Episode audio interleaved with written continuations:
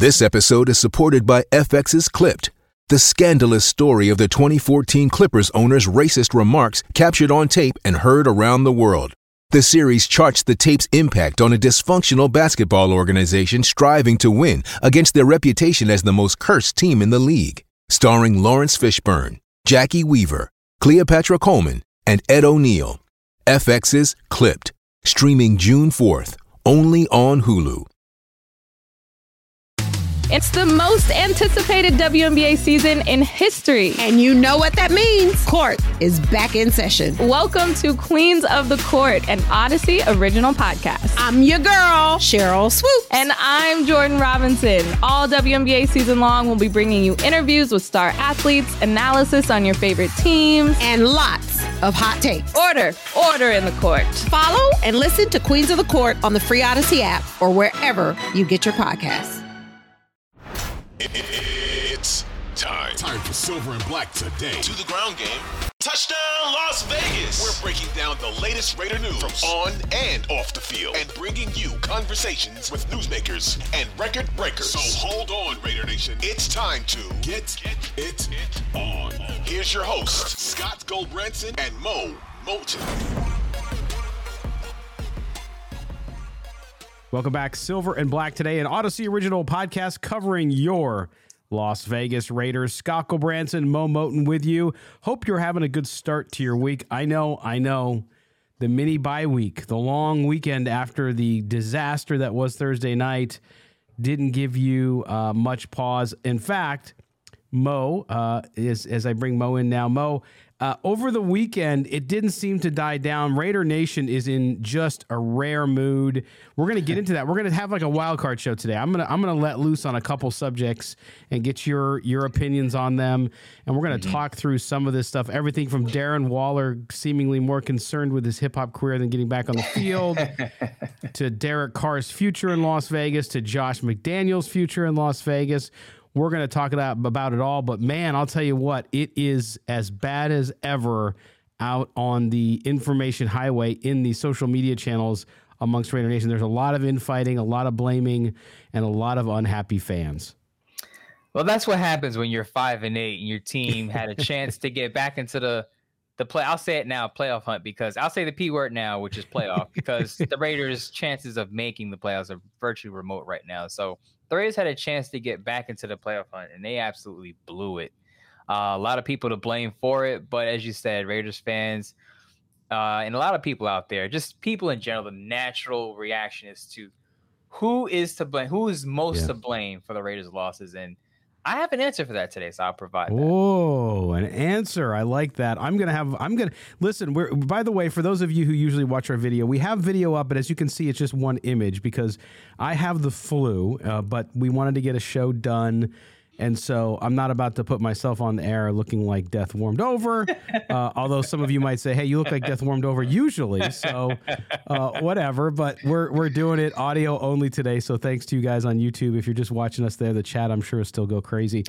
But Mo, I want to start too. Uh, we're gonna get. I want to start with Josh McDaniels in a second. But first, I want to talk about kind of some of the the new stuff that came up. So after the epic collapse, and I keep calling it epic collapse because I think mm-hmm. it was uh, sure. on Thursday night against the Rams. Um, uh, Darren Waller, who's now eligible to come off the injured reserve, puts out a massive campaign around his new hip hop record. Nothing wrong with that. Hey, if you got multiple talents, God bless you. Use them. Use your brand, whatever you got to do. I'm totally for that. But they just lost a game that basically ended their playoff chances. And not only did they do that, but they became the laughing stock of all of sports. Forget the NFL, of all of sports for this season.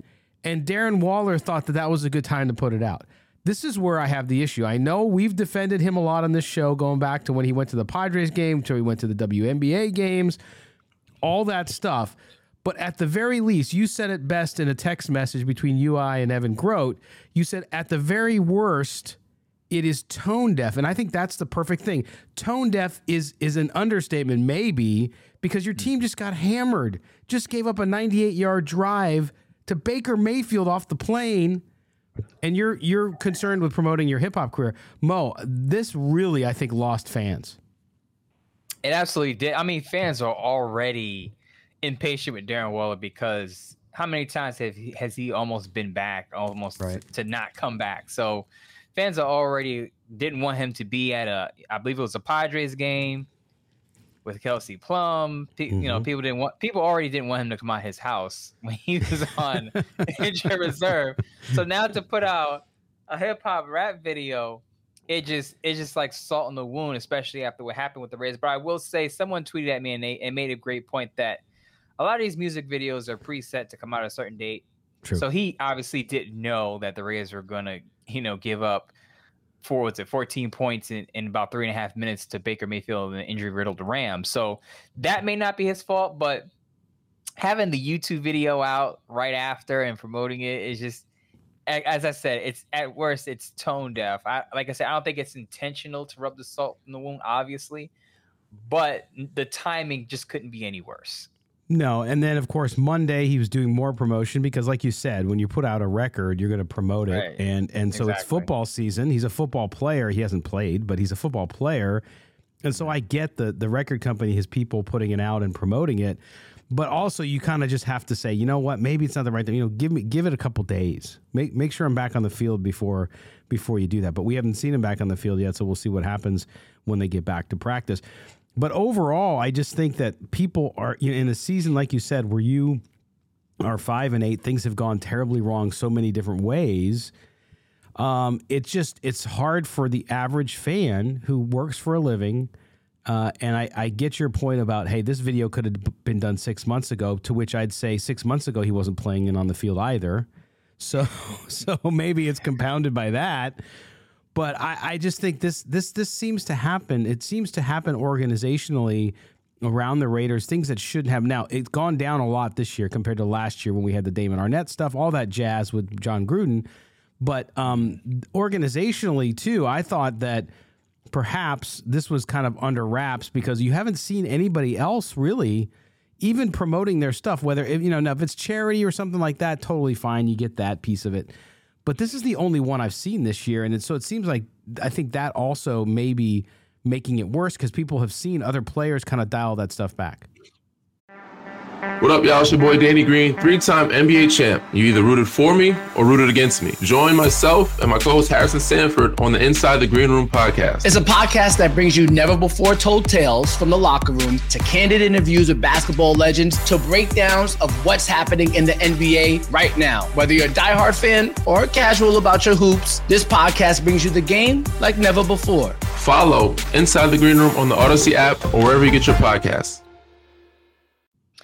Right, but I, I think it to a greater point. I think this shows that this is not the Patriot way. Because do you think Bill Belichick would have his star player promoting his hip hop uh, song Uh, no, and video at this point in the season? If you're five and eight, no, not gonna happen. I think Josh McDaniels. I think it's a correction from his previous uh, coaching stint. Usually, when you when you fail at something, when you make a mistake at something, usually you you dial it back so much that you go the complete opposite direction where you could be on the opposite side of the spectrum. So if you were too strict in one area in one stint, you may be too loose on your second time around because you were too strict the first time. yeah, So not to say that Josh McDaniels is running a, a loose ranch over there in Vegas, but I think he looks at it as okay, we knew Darren Waller was into music when we got here. We knew that when we signed him to an extension. So whatever comes with it, we were prepared for that. So I don't I don't think it's on Josh McDaniels and Dave Ziegler's radar. Mhm. But Raiders fans are going to get mad at me when I say this, but I would still consider trading Darren Waller. And it's not because he put out a, a video at this time. It's not it's not all about the video. It's not about him missing training camp. It's just the fact that I've been banging this drum for months now. He's a depreciating asset. Right. He's getting older. He's injury he's injury prone now. I know a lot of people want to say he was reliable 2 years ago. Well, that was 2 years ago. that's right. That last two years off ago. seasons he's last two off seasons he's been banged up. He hasn't been available now. We'll see if he comes back to end the season. We'll find out. But at this point of time, at his age, players don't get healthier as they get older. They deal with more injuries. You know, the injuries start to pile up. So I, I just feel like it, it. You know, you you re-sign Hunter Renfrow, and Darren and Davante Adams is your target guy. He's the guy that you want to give ten plus targets to a game. Mhm. how how important is Waller to the offense if you have Davante Adams as your lead guy, and if Hunter Renfrow starts to get himself back together and starts to look like the player that he was last year? Yeah. No, I agree. I would I think, say I would I would say Waller is then expendable. Sorry about that. Yeah, no, that's okay. And I think you're going to see a lot of roster turnover, which is going to get to the point I'm going to make later in the show uh, about some changes I think have to happen with the Raiders, whether you like them or not. And that's what I'm going to say, not just because I'm sick and ornery, because I am. I've been stuck in bed all weekend uh, and on Monday, but I want to say that I think the Raiders are just in a situation where, yeah, you maybe it's not a quote unquote tear down rebuild, but there's a lot of changes that need to be need to happen. Uh, you mentioned one of them trading Darren Waller. I think is a no brainer. I think you got to do it. Think there's no question in my mind that they have to do it. They released John Simpson. Remember, we saw John Simpson come in on Thursday night after Alex Bars went out injured. Done with him. Another Gruden draft pick. See you later. Uh, then JT the Brick goes on his radio show on my former station, Raider Nation Radio, talks about how there's going to be repercussions for Thursday night's loss on the roster. Um, I, I, don't know what that means. Um, that's the second week in a row JT's gone on his show and said something similar to that, and we've seen change happen. And I can't believe that that was just John Simpson. There has to be something more there. I think you're going to see guys like Trevon Moehrig maybe gone. I mean, I think you're going to see guys like Clelin Ferrell now gone. I think you're going to see guys like Derek Carr may be gone. We'll get to that later. I know that's going to cause a, a rip roaring uh, fight, fight, as you guys have dubbed it, Car Wars, in a minute. But but Mo, I think that you look at what's going on here. I think Mark Davis has been incredibly patient. You saw the early season struggles, and they get on the three game losing or winning streak, and he's been patient and said, "Look, no, I I, I like where they're going with this." But after this last collapse, uh, especially defensively, you know, we got off the, pat, the the fire Patrick Graham wagon for a while there, as far as the fans go, and you saw what happened at the end of the game with the defensive scheme, and you just wonder how does somebody at the NFL level with a job as a defensive coordinator do something like that? So I, I think that while there's patience, you have to look and say this doesn't work how it is right now. You're right. And one of the questions that I've been not avoiding, but I haven't really broached yet because I want to, I kind of want to see the entire season. Mm-hmm. But Patrick Graham, is he the answer as a defensive coordinator? I know as as a new coach of staff, you want to bring your guys in to fit a specific system. And obviously the Raiders had to take over from the previous staff with Gus Bradley. So Patrick Graham may not have quote unquote his guys all the way through yet, but you you just mentioned the gaff at the end of the game. You know Sam Webb is an undrafted rookie, and you have him out there on an island.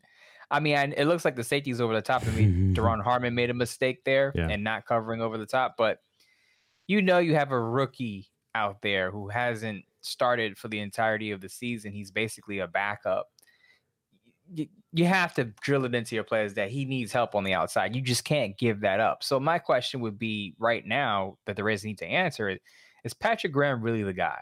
Right. Because to me, he's starting to look more like Paul Guenther, where maybe the scheme is too complicated for these players. And, and as I said, I said this during the offseason, that was one of the my concerns about Patrick Graham was that when he's with the Giants, uh, Logan Ryan said this, and he said basically the Giants had to pare down their scheme because not that it was too complicated or complex, but you had to get back to the fundamentals and the basics because as they were adding things into the playbook into the scheme, things were just out of sorts. So they had to they had to pare it down and get back not vanilla, so to speak, but just kind of you know shorten down not shorten down the playbook, but just kind of make it so that it's easier to digest for players right. when they're out there on the field. They're not thinking too much and they're just reacting to the action. They're just they're just playing. They're not thinking too much. Yeah. And I think, like I said, I think that may be an issue very similar to what the Rays had with uh, Paul Guenther. Yeah, it sounds eerily familiar, my friend. All right, we're going to take our first break. Uh, when we come back, we're going to talk about the case, my case at least, against Josh McDaniels returning. I know, I know he'll probably be back. I'm I'm I'm, I'm saying 98%. but I'm going to tell you why I think he shouldn't be. Yes, that's where I'm at.